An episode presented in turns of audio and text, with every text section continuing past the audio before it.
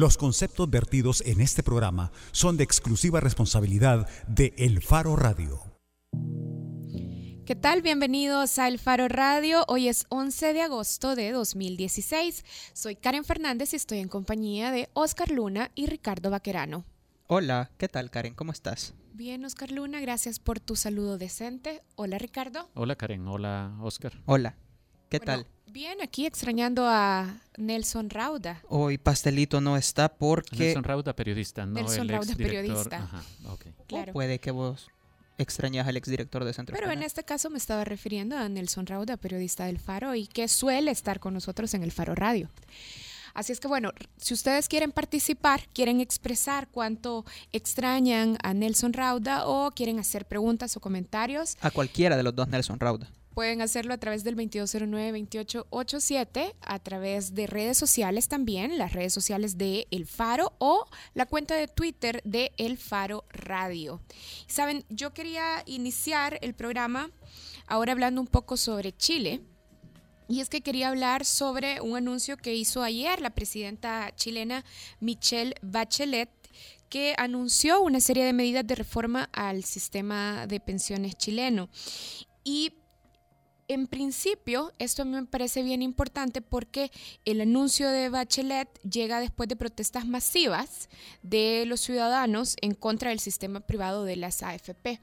Y creo que es interesante, o bueno, a mí me parece muy apasionante siempre ver cómo los movimientos sociales en Chile tienen la capacidad de lograr presionar al Ejecutivo, porque no es solo este caso, el caso de las pensiones, sino también ya en años anteriores tuvimos o tenían los chilenos importantes movilizaciones en el tema de educación y logran con ese poder de organización y de movilización ciudadana salir a la calle y luego presionar al Ejecutivo. En este caso, el sistema de las AFPs, el sistema privado, se instauró en Chile hace más de 30 años durante, eh, por supuesto, la dictadura militar de Augusto Pinochet. Pinochet. Y una de las similitudes del sistema chileno, por ejemplo, con el caso salvadoreño, es que se trata de un sistema de casos de cuentas individuales. Así es que a mí me parece eh, interesante, creo, observar el poder de movilización de la sociedad chilena y en este caso también, porque en nuestro país también tenemos discusión sobre el sistema de pensiones, creo que es un caso interesante de observar. Bueno, sí, sí, de hecho el modelo chileno fue el que se puso como ejemplo en El Salvador cuando en 1997 se preparó la privatización del sistema de pensiones que resultó un fracaso tomando en cuenta todo lo que se dijo que iba a resolver este sistema. Y Karen, bueno, vos extrañabas a Nelson Rauda, yo te consigo a Nelson Rauda. Ahorita lo tenemos al teléfono. Hola Nelson. Hola, me extrañas, Karen. Um, interpreta el silencio. Sí, sí te extraña.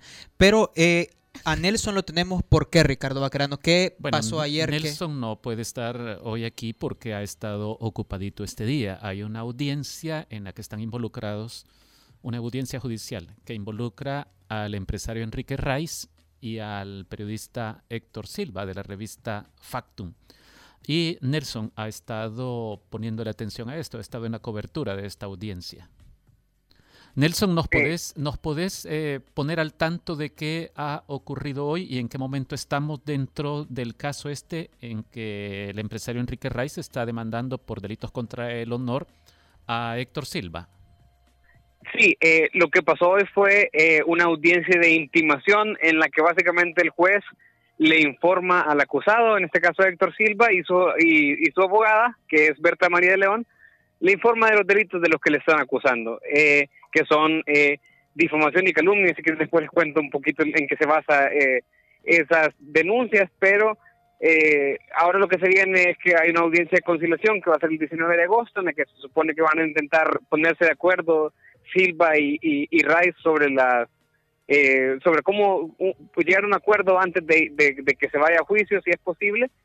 Y eh, este es un delito de acción privada, lo cual significa que no participa la fiscalía, sino que simplemente hay un abogado eh, privado que acusa y el defendido, el acusado, tiene que nombrar abogados eh, y en caso que no los pueda nombrar son públicos, pero en este caso Héctor sí ha nombrado a Berta María de León y también lo va a apoyar el Instituto de Derechos Humanos de la UCA. Nelson, decís que el próximo paso será una audiencia de conciliación. Entonces supongo Ah. que Héctor Silva, el demandado, ya ha accedido a conciliar.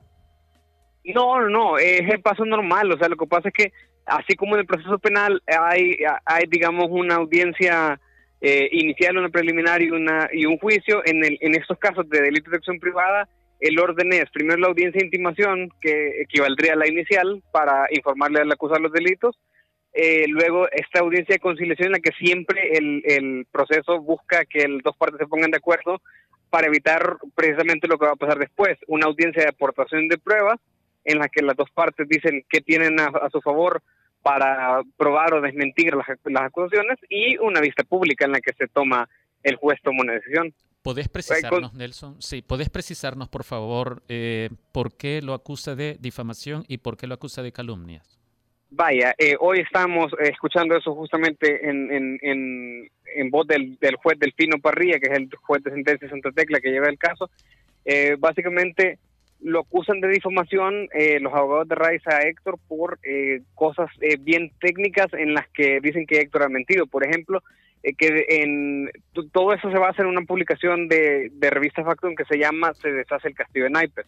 En esta eh, publicación Héctor afirma que eh, dos canadienses, que Mateo pa Pascual, Mateo Pascual y Franco Pachetti, eran socios de Enrique Rice y eh, los abogados de Rice dicen que eso es mentira porque lo, lo único que fue, según ellos, lo único que sucedió fue un intercambio comercial, es decir, una transacción eh, en la que los canadienses le vendieron a Rice eh, sus acciones en la empresa Mides, que es la que eh, eh, la principal inversión de Rice en el que tiene administra la basura de, un, de, como 90 municipios del país. Entonces, eso hay que recordarle a la gente también que está metido en un pleito judicial, porque los canadienses dicen que Rice los estafó y eh, Rice dice que los canadienses lo extorsionan, eh, y eso todavía está por dirimirse. Eh, lo otro que también lo acusan por difamación es por decir que antes del 4 de diciembre de 2012 eh, los canadienses y Rice ya estaban problemados en la fiscalía. Y el 4 de diciembre de 2012 es importante porque es la fecha en la que Luis Martínez eh, llegó al, al poder en la fiscalía y Luis Martínez hay que recordar también que es un fiscal general que ha sido sancionado por el Tribunal de Ética por tener relaciones impropias o, eh, con, con, con Rice, siendo Rice un, un, acusado, una parte interesada en sus procesos. Y eh, para mí la, la, parte que es más sustanciosa de la demanda es la de calumnia, que es en la que Héctor le atribuye a Rice la comisión de un delito, según los abogados de Rice, porque Héctor asegura en ese artículo con dos fuentes off the record, es decir, dos fuentes anónimas, que eh, Rice le envió emisarios al nuevo fiscal de la República, Douglas Meléndez, para ofrecerle dinero y ofrecerle más o menos el mismo trato o eh, el uso de los aviones y ese tipo de cosas que tenía con Luis Martínez. Y eso los abogados de Rice dicen que es falso y básicamente han retado a Héctor a que, a que pruebe lo contrario, a que pruebe la afirmación que hay en sus artículos. En términos de, de castigo de cárcel que, que prescribe el Código Penal, la calumnia es la más grave, ¿verdad?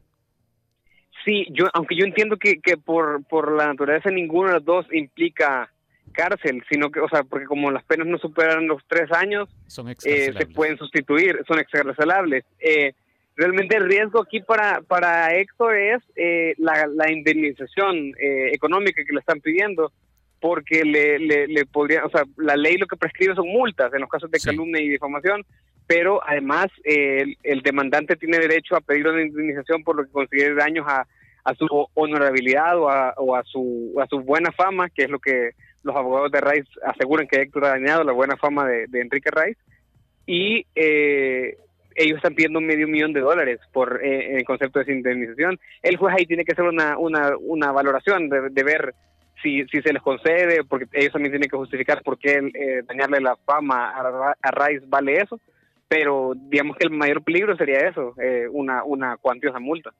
Sí. Ok. Bueno, muchas, muchas gracias, gracias, Nelson. Nelson. Chivo. Cuídate. Nos y vemos. Karen sí te extraña. Sí, bueno, bueno Gracias a Nelson por esa actualización que nos hacía. Creo que algunos elementos importantes entonces del proceso es que lo que se ha celebrado esta mañana es una audiencia de intimación, nos explicaba. El siguiente en la que se notifica. En la que se notifica. El siguiente paso sería una audiencia de, eh, conciliación, nos decía. Nos explica que es puro trámite, que tienen que ir a esa y donde Héctor, por ejemplo, podría decir, no, no pienso conciliar. Y finalmente, eh, Nelson nos estaba explicando que eh, lo más eh, sustancioso, digamos, de, la demanda que ha presentado Enrique Rice contra Héctor Silva Ábalos es por el delito de calumnia. Sí, en referencia a esto, esta es una nota que publicó la revista Factum el 16 de marzo de este año. Hay un párrafo primero en el que Héctor Silva, el autor de este texto, menciona los aviones propiedad de Enrique Rice, que el empresario puso a disposición del ex fiscal Luis Martínez. En el siguiente párrafo dice esto, de acuerdo con dos fuentes cercanas al despacho de Douglas Meléndez, el actual fiscal, ¿verdad? Rice le envió emisarios para ofrecerle tratos similares a los que tenía con Luis Martínez. Entonces, sobre esto, dice Nelson, es lo que a él le parece que hay más sustancia en la demanda contra nuestro colega Héctor Silva. Bueno, eh, Ojo, porque Enrique Rice hace alrededor de un mes empezó a chinear niños en público, ¿verdad? Que a mí me pareció un gesto muy de, muy de candidato. Ah, sí, sí, sí, que los, metió, los metió a su avión, que los iba a llevar a no sé dónde y les daba Barbies. y anduvo publicando fotos de él abrazando niños, lo que hacen los candidatos. Eh, evidentemente es una campaña de, de relaciones para quedar bien con el público, pero bueno, a ver en qué termina entonces este caso. Bueno, y con esa actualización hacemos la primera pausa en el Faro Radio. Cuando regresemos vamos a hablar con el diputado Juan Valiente. Queremos hablar sobre el proceso de elecciones internas en Arena y por qué, porque nos hacemos esta pregunta. ¿Es realmente posible que de estas elecciones y de esos procesos de democracia interna en el partido nazca o surja de verdad un nuevo partido político? ¿Es posible una nueva arena? De eso regresamos hablando después de la pausa. El Faro Radio. Hablemos de lo que no se habla. Estamos en punto 105. Cámbiate a Digicel, los únicos con la tarifa única más baja del país a solo 12 centavos el minuto para hablar a todas las redes, Estados Unidos y Canadá. Be the future. ¿Estás cansado de programas aburridos y sin sentido? Del típico DJ que habla solo por hablar de premios aburridos que no dan ganas de canjear. Ya todos sabemos que lo que te gusta es relajar. Ya hemos cambiado la forma de escuchar. Un programa de radio que te va a encantar. Esto es de hombres. El que lo escuche se da su lugar. Babies, babies, babies. ¿De qué más vamos a hablar? Jueves de 7 a 9, tú nos tienes que escuchar. Hombres arriba, la barbería va a comenzar por punto 105. Tú lo vas a sintonizar. And his name is John C. Cámbiate a Digicel, los únicos con la tarifa única más baja del país a solo 12 centavos el minuto para hablar a todas las redes, Estados Unidos y Canadá. Be the future. Hay dos tipos de personas, los que escuchan las aventuras de los demás y los que viven las aventuras. Elegí experimentar por ti mismo. Que no te cuenten. Un programa que te ofrece ideas, opciones y recomendaciones para divertirte. Conducido por Lorena Díaz y Evelyn Álvarez. Todos los miércoles desde las 7 de la noche en punto 105. Joven adulto. Cámbiate a Digicel, los únicos con la tarifa única más baja del país a solo 12 centavos el minuto para hablar a todas las redes, Estados Unidos y Canadá. Be the future. Después de una larga espera, el rock regresó al dial en su máxima expresión. Disfruta todos los miércoles de 8 a 10 de la noche. Rock en Acción Radio, solo por punto 105, porque el rock es el género y la acción la pones tú. Cámbiate a Digicel, los únicos con la tarifa única más baja del país a solo 12 centavos el minuto para hablar a todas las redes, Estados Unidos y Canadá. Be the future. La portada en el Faro Radio. Estamos de regreso en el Faro Radio. En Arena se aproximan a una elección que realmente parece novedosa. En este mes, por primera vez, la militancia de Arena va a poder elegir por medio de voto secreto a los dirigentes del COENA. Ya conocemos a los tres candidatos a la presidencia del partido. Hugo Barrera, veterano en la política, y dos políticos relativamente nuevos, Mauricio Interiano y Edwin Zamora, que ha sido diputado y también candidato a la alcaldía de San Salvador. Ya y, ahora es concejal. Concejal, exactamente. Y ya Mauricio Interiano y Edwin Zamora han recibido apoyos públicos. Eh, de diputados, por ejemplo. Y hoy vamos a conversar con Juan Valiente, como lo decíamos en el bloque anterior, que de hecho ha manifestado su respaldo al concejal eh, Edwin Zamora. Juan Valiente eh, está en línea con nosotros. También recordamos que Juan Valiente en su eslogan de campaña para ser diputado utilizaba la frase un político menos. En en referencia a su oferta para los electores de hacer las cosas distintas. Hola, diputado, gracias por aceptar la llamada del Faro Radio. Eh, buenas tardes, sí, un gusto estar con ustedes y compartir con su audiencia. Bueno, para iniciar a hablar del, del proceso de elección, creemos que la pregunta básica es ¿cuáles serían las diferencias? ¿Cuáles cree usted que van a ser las diferencias más importantes entre un COENA presidido por Mauricio Interiano y un COENA que sea presidido por Edwin Zamora? Eh, bueno, realmente las principales diferencias están por verse. Eh, yo insistía desde, la, inicios de semana que muchísimo más importante que la persona que lidere o coordine el equipo de trabajo es quiénes son precisamente los miembros de cada planilla. Yo no estoy satisfecho hasta no conocer los miembros de cada planilla y el programa de trabajo para eh, tomar una decisión final sobre, sobre quién apoyar, ¿verdad? Yo creo que es muy importante saber si se le ha apostado a, a un grupo muy cercano para no tener conflictos o a un grupo de líderes con su propio espacio, con su propio peso, con su propio criterio, de manera que las decisiones sean el, el resultado quizás más complicado, pero el resultado de un esfuerzo de construcción seria de soluciones a los problemas del país. Diputado, le saluda Ricardo Vaquerano. Usted, eh, si no me equivoco, ya manifestó su intención de apoyar a uno de los, de los tres candidatos, a Edwin Zamora, para la presidencia del partido. Eh, el, lunes, el lunes, en una entrevista, yo dije que si la elección fuera ese día y a esa hora, yo votaría por Edwin Zamora. ¿Por qué votaría por Edwin Zamora? ¿Por qué votaría en este momento, o el lunes, digamos, por Edwin Zamora y no por Mauricio Interiano o por Hugo Barrera? Mire, yo creo que eh, es importante o qué va a ser importante para el partido.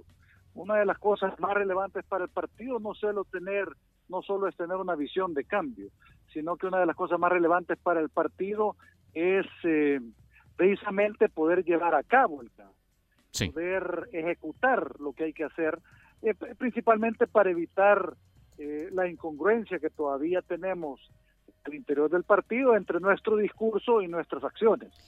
desde el año pasado, desde el año pasado nosotros venimos diciendo que somos, que queremos ser líderes en el proceso de austeridad en el país y damos muy mal ejemplo en la Asamblea Legislativa. Entonces yo creo que ese es un tema importante. el otro tema importante, perdón. Sí. Entonces usted nos está planteando que una diferencia entre Edwin Zamora y los otros es la capacidad de ejecución que usted mira en Edwin Zamora y que no ve en los otros.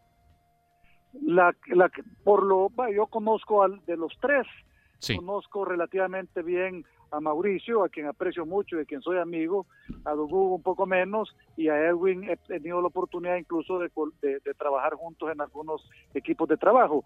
Y me parece, por mi conocimiento, y es una valoración eh, subjetiva, que Edwin tiene más características, eh, tiene un perfil más adecuado precisamente para, para liderar esos cambios. Tenemos para liderar esos cambios. Ahora, el otro tema importante es quién tiene más capacidad para resistirse a presiones. por supuesto que en todo, en todo partido político y Arena no está exento de eso, hay grupos de interés y en toda sociedad hay grupos de interés que intentan influenciar a veces indebidamente en los políticos y en los funcionarios. Necesitamos eh, garantizar que la persona que llegue a esa plaza tenga suficiente capacidad de mantener el horizonte, la vista en el bien común, en el bienestar de los salvadoreños y que no empecemos a tomar decisiones que respondan más a intereses particulares. Ese es otro tema que a mi juicio sí es, es importante. Eh, no estoy diciendo que Mauricio Interiano no lo puede hacer, yo creo que Mauricio Interiano es muy buen candidato y Mauricio Interiano puede conformar una planilla que al final sea realmente ganadora. Vamos a esperar el martes 16 para conocer más sobre quiénes son los que están aspirando como equipo de trabajo a convertirse en el COENA para Arena. Al igual que don Hugo, yo a la gente le decía, mire, don Hugo yo lo conozco muy poco, eh, pero es un político sagaz, una persona con experiencia. Eh, no, eh, no me sorprendería que el martes 16 don Hugo Barrera ponga sobre la mesa una planilla impresionante. Tenemos que esperar para conocer realmente las capacidades del equipo y los programas de trabajo. Diputado, dentro, dentro de esos tres elementos que usted nos decía que eran muy importantes para quien vaya a presidir el COENA, el último que mencionaba era la capacidad de resistirse a las presiones de grupos de interés al interior del partido. ¿Por qué usted cree que al interior y afuera del partido? Pero ¿por qué usted cree en este caso que Edwin Zamora tendría más capacidad para resistirse a las presiones de estos grupos que los otros dos candidatos? Eh, yo creo que ambos, eh, tanto Edwin como Mauricio, que son los que más conozco, lamento no no poder comentar mucho sobre don Hugo porque tengo menos información personal de él, dado que no he tenido una relación de largo plazo. Eh, yo creo que ambos tienen características adecuadas a mi juicio, Edwin es un profesional, una persona eh, eh, pues más madura, con más experiencia. Yo le he visto liderando esfuerzos importantes, importantes en, empresas del país, en instituciones como la Fundación Empresarial para la Acción Social Fundemás. Eh, yo, hay varios elementos que a mí me generan mayor confianza y tranquilidad en que con Edwin podremos eh, navegar eh, en medio de las tempestades con cierta estabilidad de rumbo para garantizar que al final el partido se consolide en esta transformación a la que le hemos apostado. Y no podemos evitar preguntarle sobre cuáles son esos grupos. ¿A qué grupos se está refiriendo? ¿Se está refiriendo a los grupos de los donantes millonarios eh, de arena que como ya se ha publicado en una investigación del Faro, por ejemplo, Ricardo Poma tuvo la capacidad para mantener y estabilizar la candidatura presidencial de Norman Quijano? ¿A qué grupos de presión se está refiriendo? Ah, no, yo me refiero en general al grupo de presión, por supuesto. El grupo de donantes es un grupo, un grupo, aunque no creo que sea homogéneo, pero es un grupo de presión. Pero yo me refiero en términos más generales. Mire, yo estoy en la Comisión Financiera, por ejemplo, y en la Comisión Financiera hemos estado tratando el tema de la ley contra la usura. Por supuesto que me han buscado y nos hemos reunido con eh, las instituciones de microfinanzas y ellos tienen sus peticiones y ellos pretenden que nosotros legislemos eh, de manera que a ellos no se les lastime. También me he reunido con los bancos cooperativos, también me he reunido con los bancos comerciales y cada grupo tiene sus pretensiones y pretenden a veces, unos más, otros menos, pretenden a veces influenciar indebidamente en en los políticos o los funcionarios para que actuemos en beneficio de intereses particulares. Y eso es precisamente una de las cosas que hay que evitar.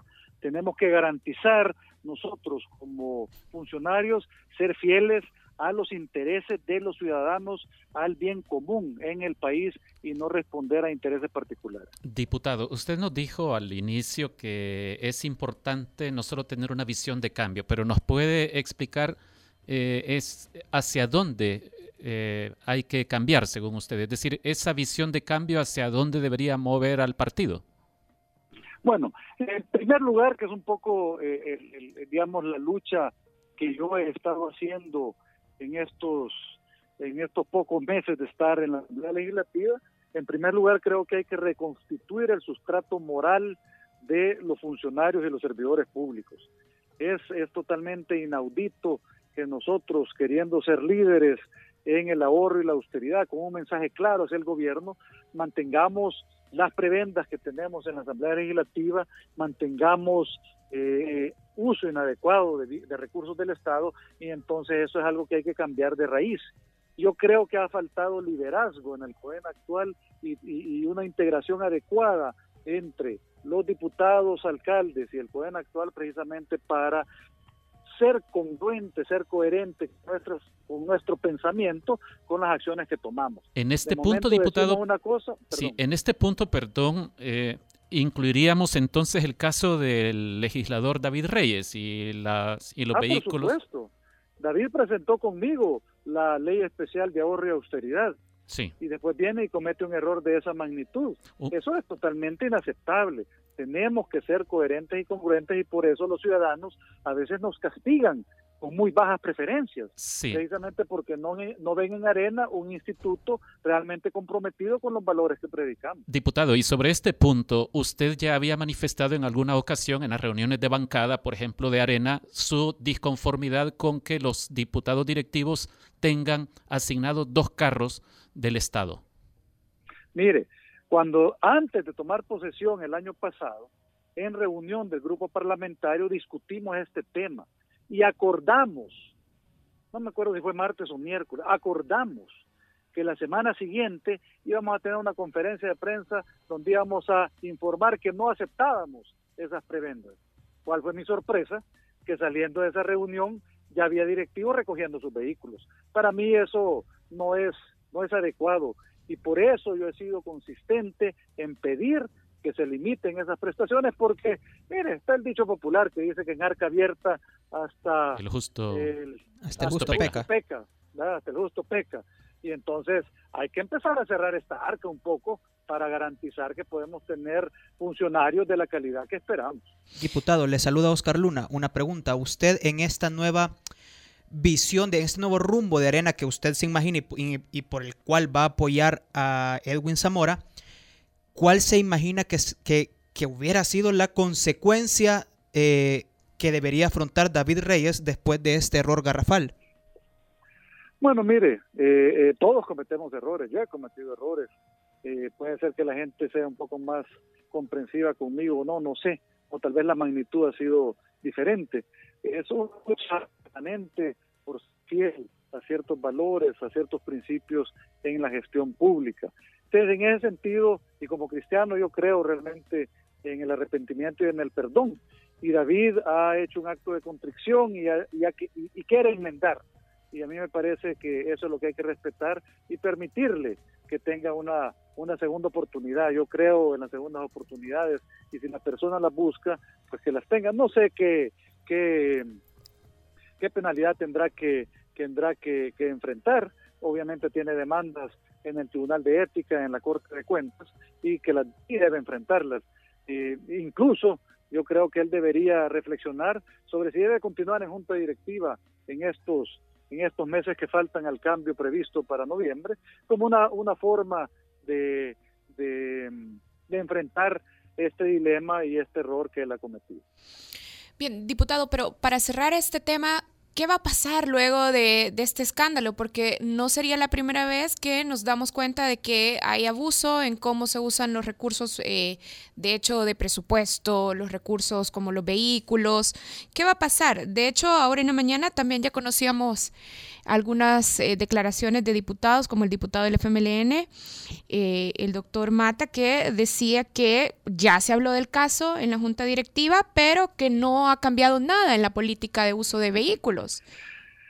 Mire, aquí la práctica común de la política tradicional del país es esperar que pase la tormenta, agacharse y después seguir haciendo las mismas chanchadas yo sí creo que hay que tomar medidas y he insistido en el partido que como parte del acuerdo fiscal apoyemos un tipo de ley especial de austeridad y ahorro como la que hemos propuesto para evitar que haya vehículos asignados para uso exclusivo de ningún funcionario, para evitar que haya vales de gasolina destinados a ningún funcionario, para evitar que haya asignación exclusiva de celulares a ningún funcionario lo que hay que hacer es empezar a cerrar los portillos para garantizar que empecemos a invertir de mejor manera los escasos recursos públicos. Eh, ¿Y dónde queda entonces, después de escuchar estas palabras suyas, diputado, el caso del presidente del partido Arena, Jorge Velado? Este no es un caso nuevo, pero eh, quizás es una mala señal para la ciudadanía. Es decir, que el papá del presidente de Arena tenga una plaza en Asamblea Legislativa. Bueno, he dado declaraciones sobre este tema en repetidas ocasiones. Mi posición es ampliamente conocida. Y por supuesto, estamos todavía en el proceso, muy lentamente pasando, qué hacer con el tema de la, la Asamblea. Esperaría que este tema también sea un tema que podamos cerrar y en el cual podamos liderar y dar el ejemplo. Pero, eh, bueno, lo que no se ha hecho en los años en los que él ha sido eh, presidente difícilmente va a ocurrir a dos meses de un cambio de Coena. Pero yo sí le apuesto a que el nuevo COENA tenga claras algunas acciones, algunas decisiones que hay que tomar en las primeras de cambio, precisamente para indicarle a la ciudadanía eh, eh, el cambio de rumbo y la fortaleza precisamente en estos temas que a mi juicio son fundamentales como el sustrato moral de los funcionarios y servidores públicos. ¿Usted acepta como cierta esta afirmación? El presidente del partido Arena se ha beneficiado de una plaza para su papá en la Asamblea Legislativa. No, porque porque mi, mi problema no es no es no es ese. De hecho, eh, eh, el, el, presidente del partido no tuvo nada que ver con la contratación de su papá. Su papá fue contratado hace seis años, si no recuerdo mal, en septiembre del año 2010 como asistente de fracción en el grupo parlamentario. Pero ciertamente no solo hay que ser, sino que parecer. Y a mi juicio, ahora que, que, que Jorge Claudio es presidente, ciertamente no se ve bien y creo que es un tema que debería haberse resuelto y lamento que todavía no se resuelve. Bien, eh, diputado, para ir cerrando y volver al tema del proceso interno, el hecho de que la militancia ahora va a tener la posibilidad de votar directamente, ¿cree usted que es garantía de que los financistas millonarios del partido o estos grupos de interés y de presión van a dejar de concentrar el poder y la capacidad de incidencia en Arena? Mire, eh, yo realmente creo, a veces que injustamente se acusa a, al gran capital o a los grandes donantes de una influencia indebida en el partido. Lo, lo denunció la misma Gloria Salguero Gross hace años, eh, no sé si sí, recuerda. Por eso, pero, pero, pero bueno, lo que le estoy comentando es que a mi juicio las cosas han ido cambiando. Y yo lo que he ido notando es una apuesta mucho más sincera y mucho más genuina hacia la institucionalidad.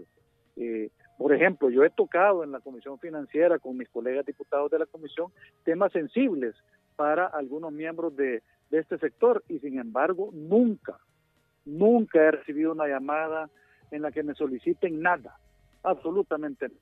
Y además bien, en las ocasiones que he tenido la oportunidad, por alguna casualidad, de encontrármelos, hablar sobre el tema, muy contentos, muy satisfechos con esta lucha que se está haciendo por darle institucionalidad y respetar el espacio de los funcionarios para servir a todos los ciudadanos. Yo creo que las cosas van cambiando y finalmente se ha comprendido que este ambiente de respeto al Estado de Derecho es un mucho mejor ambiente para desarrollar el país desarrollar las empresas que un ambiente donde busquemos intereses mezquinos, particulares o mercantilistas.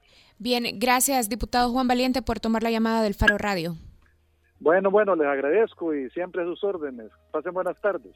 Igual. Bueno, estábamos conversando con Juan Valiente, diputado de la Asamblea Legislativa por el Partido Arena, y estábamos conversando con él sobre el proceso de elección interna en Arena y también aprovechábamos para, cuando él hablaba sobre eh, alguna incongruencia, incongruencia entre las acciones y el discurso, aprovechamos también para eh, revisar y comentar específicamente sobre el comportamiento en la Asamblea Legislativa de diputados o representantes de arena. Sí, bueno, hay que ponerse atentos para el siguiente bloque, listos para lanzarse al suelo o para cubrirse la cabeza. ¿Por qué? Porque, ¿Qué viene el siguiente bloque? Porque vamos a preguntarle a una de nuestras periodistas, Fátima Peña, qué se prevé que ocurra en la sesión plenaria de hoy o para los próximos días, si acaso. Mira, tenemos llamada. Bessie Ríos. Hola, Bessie. Hola, Bessie. Hola, mis niños preciosos. Querida Karen, ¿qué tal? ¿Cómo están? Bien, viste, preciosos somos nosotros. No, Yo solo soy Espero querida. Que hayan disfrutado Pero- su semana de agosto. Sí, sí. ¿Cómo estás, Bessie? Aquí escuchando a Juan Valiente mencionar a Dios y francamente eh, estoy un poco indignada porque los diputados tienen que entender que están en un estado laico y no aceptar de que el devolver vehículos no es otra cosa más que un show político a dos meses de dejar un cargo en junta directiva es también prepotencia. Eh, en realidad eh, el, el, diputado al final le tocó confesar porque ya le habían hecho manita de puerco, pues, o sea, lo tenían bien o sea, bien cuadriculado, pues era, era, era insostenible mantener la posición que tenía.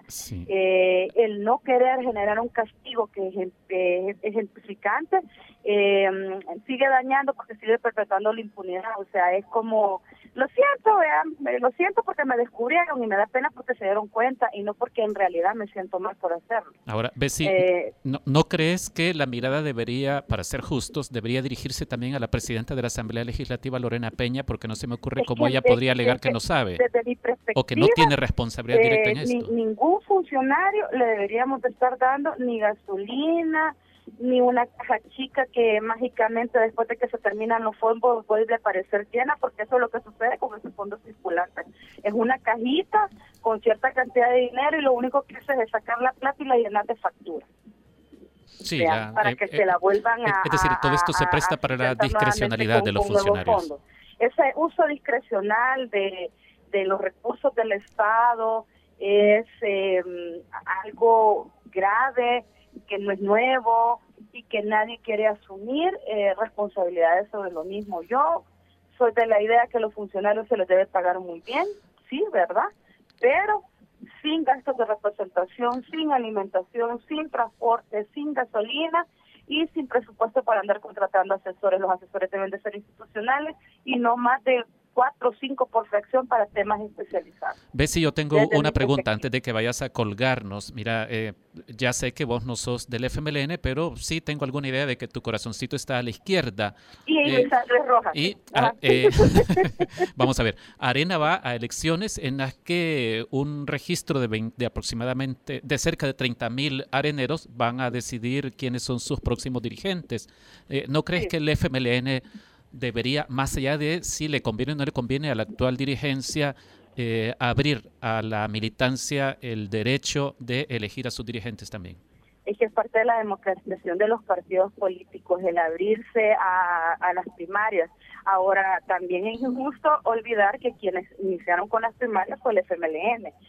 Todo vino en los pleitos internos que hicieron que se salieran las organizaciones como el RP, la RN y fracciones de las FPL y fracciones del, dentro del PRPP. No, pero entonces fue el eh, PDC el que inició con las primarias. primarias. Y ese es el, digamos, el argumento que utiliza la, la comisión política para suspenderla, ¿verdad? Aunque en realidad eh, el, no las quieren porque no necesariamente los números están en favor. Eso es una realidad y mientras no se democraticen las instituciones como los partidos políticos, no se transparenten sus fondos, no sepamos quiénes son sus donantes, vamos a seguir teniendo problemas de impunidad y de robo de fondos públicos, porque nadie les dice nada y nunca pasa nada. Ey, por cierto, sigue funcionando el Tribunal de Ética un abrazo. Gracias, Bessie. Miren, chau. Chao. Hey, tenemos comentarios a través de redes sociales. Voy a leerlos bien rápido. Erika Saldaña a través de Twitter dice, los miembros del Partido Arena ya conocen los planes de trabajo y planillas de sus candidatos porque eso también es parte del voto informado.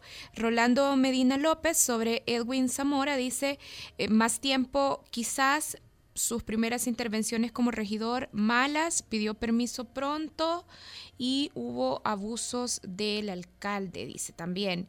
Eh, Mario Moreno, sobre la entrevista con Juan Valiente, dice, bueno, él eh, debe, pregunta más bien si él ya informó sobre quiénes fueron sus donantes. Y Carlos Cubías también dejaba una pregunta para Juan Valiente, decía, bueno, eh, ¿por qué no, por voluntad propia, todos los diputados, algo similar a lo que estaba diciendo Bessie en su llamada, renuncian a los celulares y a la gasolina que les dan en la Asamblea Legislativa? Solamente. Hacemos una pausa, ya regresamos en el Faro Radio. El Faro Radio. Hablemos de lo que no se habla. Estamos en punto 105. Cámbiate a Digicel, los únicos con la tarifa única más baja del país a solo 12 centavos el minuto para hablar a todas las redes Estados Unidos y Canadá. Be the future. Porque todos estamos hechos de canciones y vibraciones. No te pierdas todos los viernes, desde las 7 de la noche, Hechos de Música con Carlos Galicia. Hechos de música, hechos de canciones, hechos para sentir, sentir el ritmo. Cámbiate a Digicel, los únicos con la tarifa única más baja del país a solo 12 centavos el minuto para hablar a todas las redes Estados Unidos y Canadá. Be the future. Hay dos tipos de personas, los que escuchan las aventuras de los demás y los que viven las aventuras. Elegí experimentar por ti mismo. Que no te cuenten, un programa que te ofrece ideas, opciones y recomendaciones para divertirte. Conducido por Lorena Díaz y Evelyn Álvarez. Todos los miércoles desde las 7 de la noche en punto 105. Joven adulto. Cámbiate a Digicel, los únicos con la tarifa única más baja del país a solo 12 centavos el minuto para hablar a todas las redes Estados Unidos y Canadá. Be the future. Todos los sábados, agrégale un plus a tu fin de semana y disfruta de los tracks del momento. Evelyn Álvarez te los presenta todos. Del 20 al 1 en Plus 20, el conteo musical de la semana con los éxitos favoritos. Plus 20, todos los sábados de 10 de la mañana a 12 del mediodía por punto 105. Cámbiate a Digicel, los únicos con la tarifa única más baja del país a solo 12 centavos el minuto para hablar a todas las redes Estados Unidos y Canadá. Be the future. Bajo la lupa en el Faro Radio. Estamos de regreso en el Faro Radio.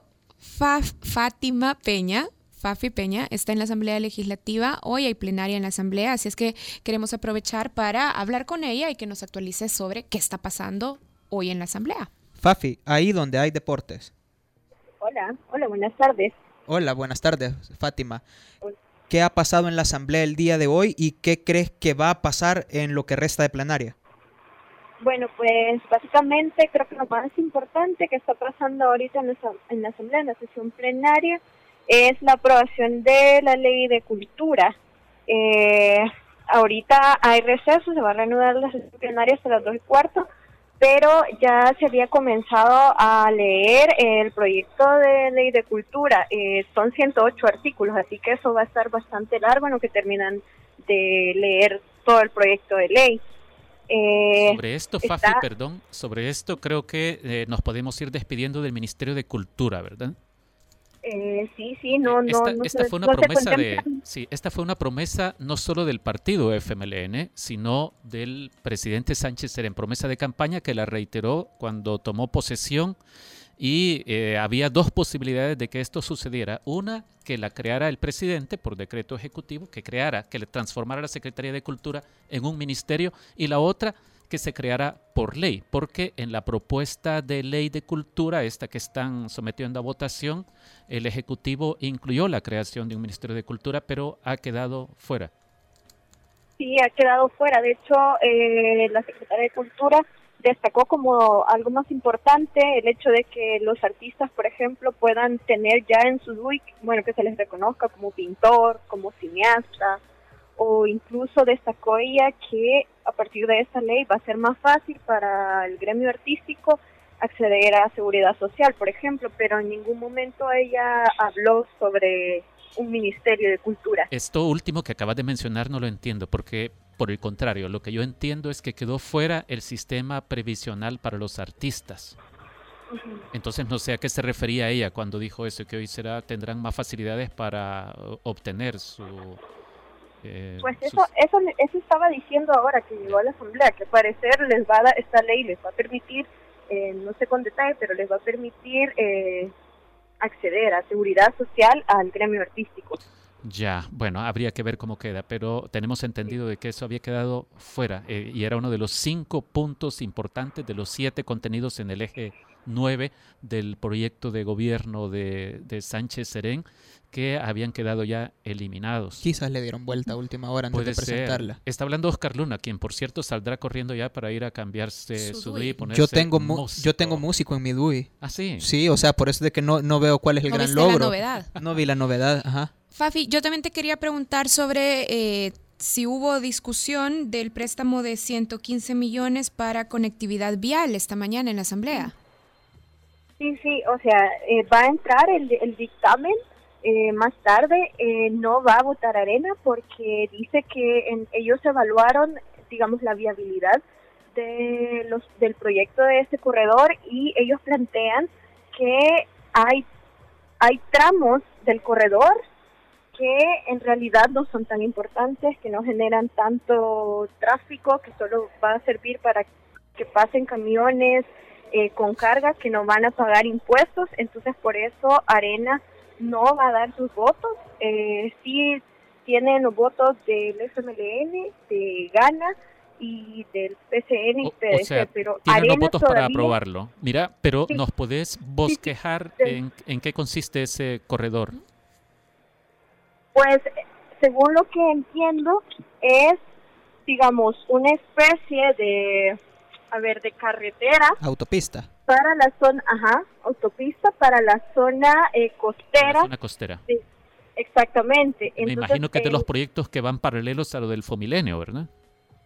Sí, es un proyecto paralelo al Fomilenio, pero no es con fondos de Fomilenio. Ya.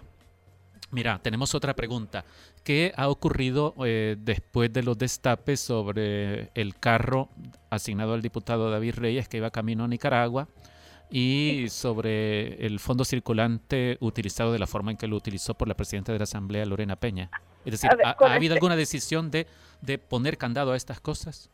No, Sí, eh, se no hablar. manejó ayer, se, se manejó ayer. No, no digo de eh, poner mordaza, sino de ponerle candado para que no ocurran estos usos indebidos. Eh, no, se manejó ayer que en junta directiva precisamente se había acordado una especie de eh, restricciones al uso de carros, pero esta mañana el diputado Guillermo Mata del FMLN eh, dijo que no, que solo se habló sobre el caso de David Reyes y que él ha tomado de- la decisión de no usar más los autos de la Asamblea Legislativa, pero que en junta directiva no hubo ningún acuerdo sobre restringir o limitar el uso de automóviles de, de la Asamblea Legislativa, que eso ha quedado a decisión de cada uno de los diputados de cómo usa los carros. O sea, se confía en que no abusen. Excelente. Y sobre Eh, Lorena Peña, eh, Fafi. Eh, no, sobre eso no, no ha habido mayor, digamos, mayores reacciones. Ya. Eh, sí Salvo quería Gallegos com- y, eh, y Tenorio que dijeron en programas de televisión que todo tranquiqui. que sí, que no, no, no creen que la, la presidenta de la Asamblea haya cometido ninguna ilegalidad.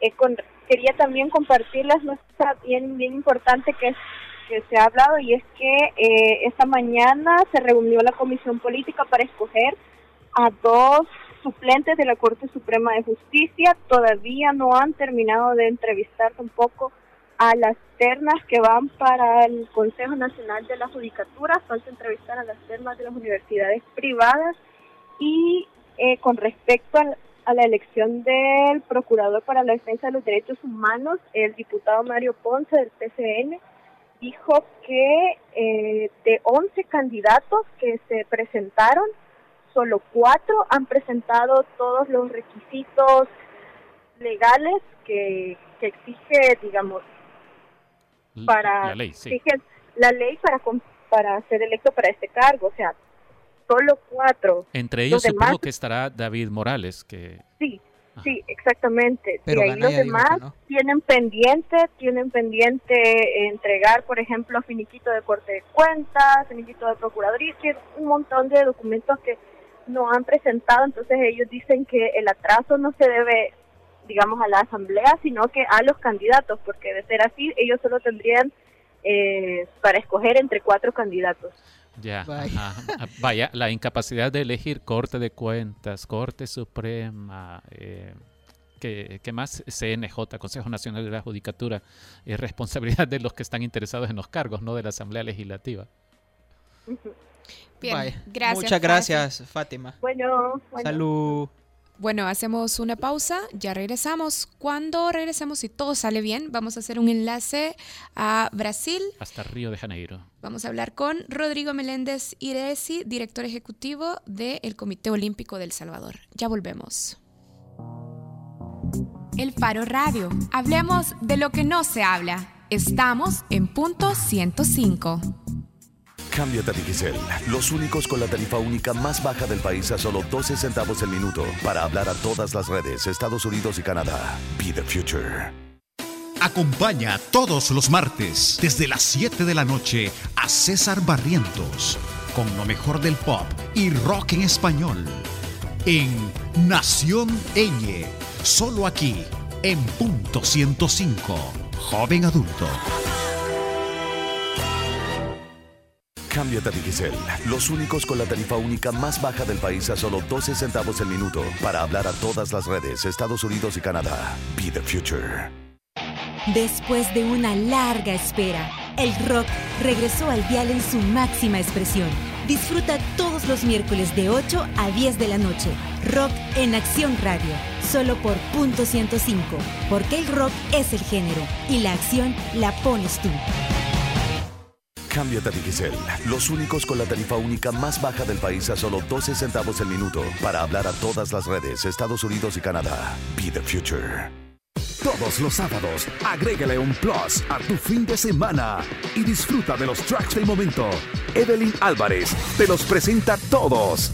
Del 20 al 1 en Plus 20, el conteo musical de la semana con los éxitos favoritos. Plus 20, todos los sábados de 10 de la mañana a 12 del mediodía por punto 105. Cámbiate a Digicel, los únicos con la tarifa única más baja del país a solo 12 centavos el minuto para hablar a todas las redes, Estados Unidos y Canadá. Be the future. La contraportada en el Faro Radio. Estamos de regreso en el Faro Radio. En el bloque anterior decíamos que si todo sale bien, estamos haciendo esa prueba. O sea, lo salaste. Ajá, porque casi, a, fíjate. A, a Nelson Rauda sí le contestó y temprano, a mí no me contesta. Exactamente. Estamos intentando hacer un enlace eh, a- en Río de Janeiro con el director ejecutivo del Comité Olímpico del Salvador, Rodrigo Meléndez Iresi. Y creemos que es importante también eh, Lo, recordar... lo que queremos es evaluar, eh, según el comité, eh, la participación del Salvador. y recordar o tener en cuenta más bien sobre las participaciones destacadas que hasta ahora han tenido algunos de nuestros atletas. Por ejemplo, el sábado, Marcelo Acosta compitió por la mañana en natación en 400 metros libres y obtuvo un tiempo que fue el más importante de su ronda o fue el menor en la ronda en la que compitió, que hizo 3 minutos con 48 segundos. Luego, cuando fueron las otras rondas de competencia de la misma disciplina, ya Marcelo no clasificó a las finales porque quienes se clasificaron se clasificaron con tiempos de 3.43, 3.44, 3 minutos con 44 segundos. Y también eh, tenemos en cuenta la participación de Diego Turcios, judoka, que fue el martes, si no me equivoco, que ganó en la modalidad de 81 kilogramos y había logrado avanzar hacia los octavos. Es correcto, sí. Tuvo un buen desempeño, pero ojo, El Salvador, o sea, no nos eh, digamos mentira, pero El Salvador no aparece en el medallero, por supuesto. Eh, la participación ha sido sumamente modesta. Eh, y queríamos evaluar con el representante del Comité Olímpico el grado de satisfacción que ellos tienen con esta participación. Se aproxima una nueva competencia para Marcelo Acosta, ¿verdad? Sí, que va a ser el día de mañana, así es. Recordemos que ya el sábado, como lo decíamos, compitió en 400 metros libres y tenemos claro, Ricardo o quizás Oscar, no sé, la modalidad en la que va a competir mañana. Ahorita te voy a decir, ahorita lo estoy buscando. Es viernes 11, ¿ve? Ajá, viernes 11 sería mañana que vuelve a competir Marcelo Acosta. Pero también Ricardo estaba sorprendido Es en los con 1500 metros. 1500 metros. Sí, por lo menos eso me dijo hoy. No, pero me mintió. Este. Vaya, búscalo. Gabriel no te, Labrador. No te sientas presionado. Pero Ricardo estaba, estábamos hablando antes de entrar al programa sobre el desempeño de Michael Phelps. Bueno, sí, el nadador estadounidense que ha batido todos los récords. Eh, no se sabe qué habría sucedido si un antecesor de, de Phelps, que es Mark Spitz, que ganó siete medallas de oro en los Juegos de München en 1972 y, y todos con, con récord olímpico, eh, no se hubiera retirado, porque se retiró apenas a los 22 años de edad.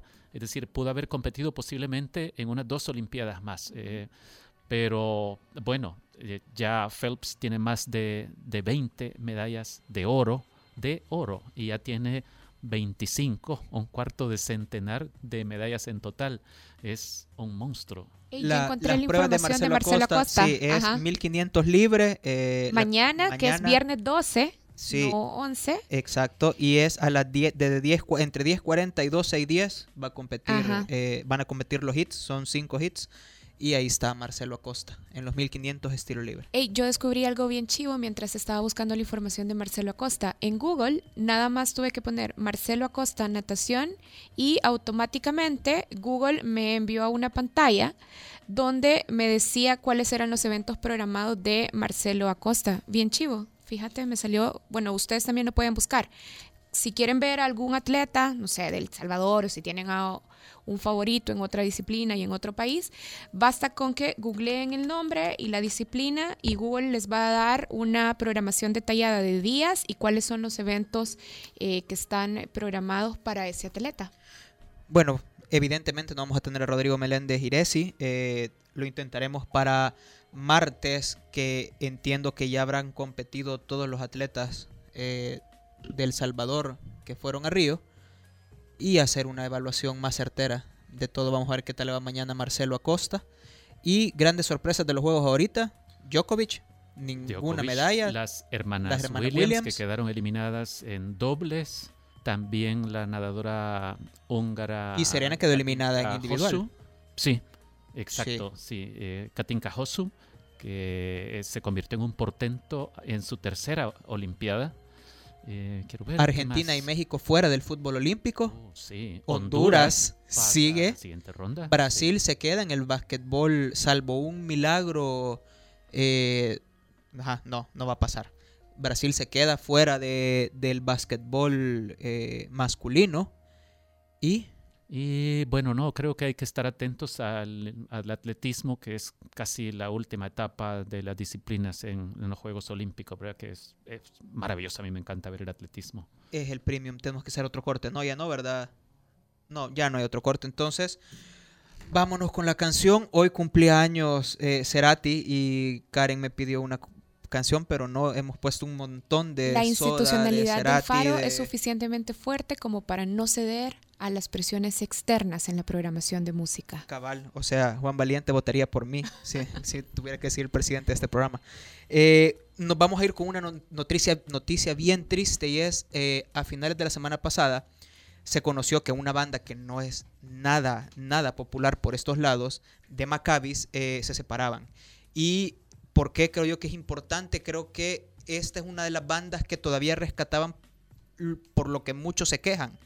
Y es rock and roll, rock and roll puro, donde hay teclados, donde hay guitarras y ese es el sonido que, que domina. Entonces anuncian su separación y creo que estaban a un punto en al punto exacto donde podrían haber sido eh, muy famosos. Esto es de Maccabis Kamakura.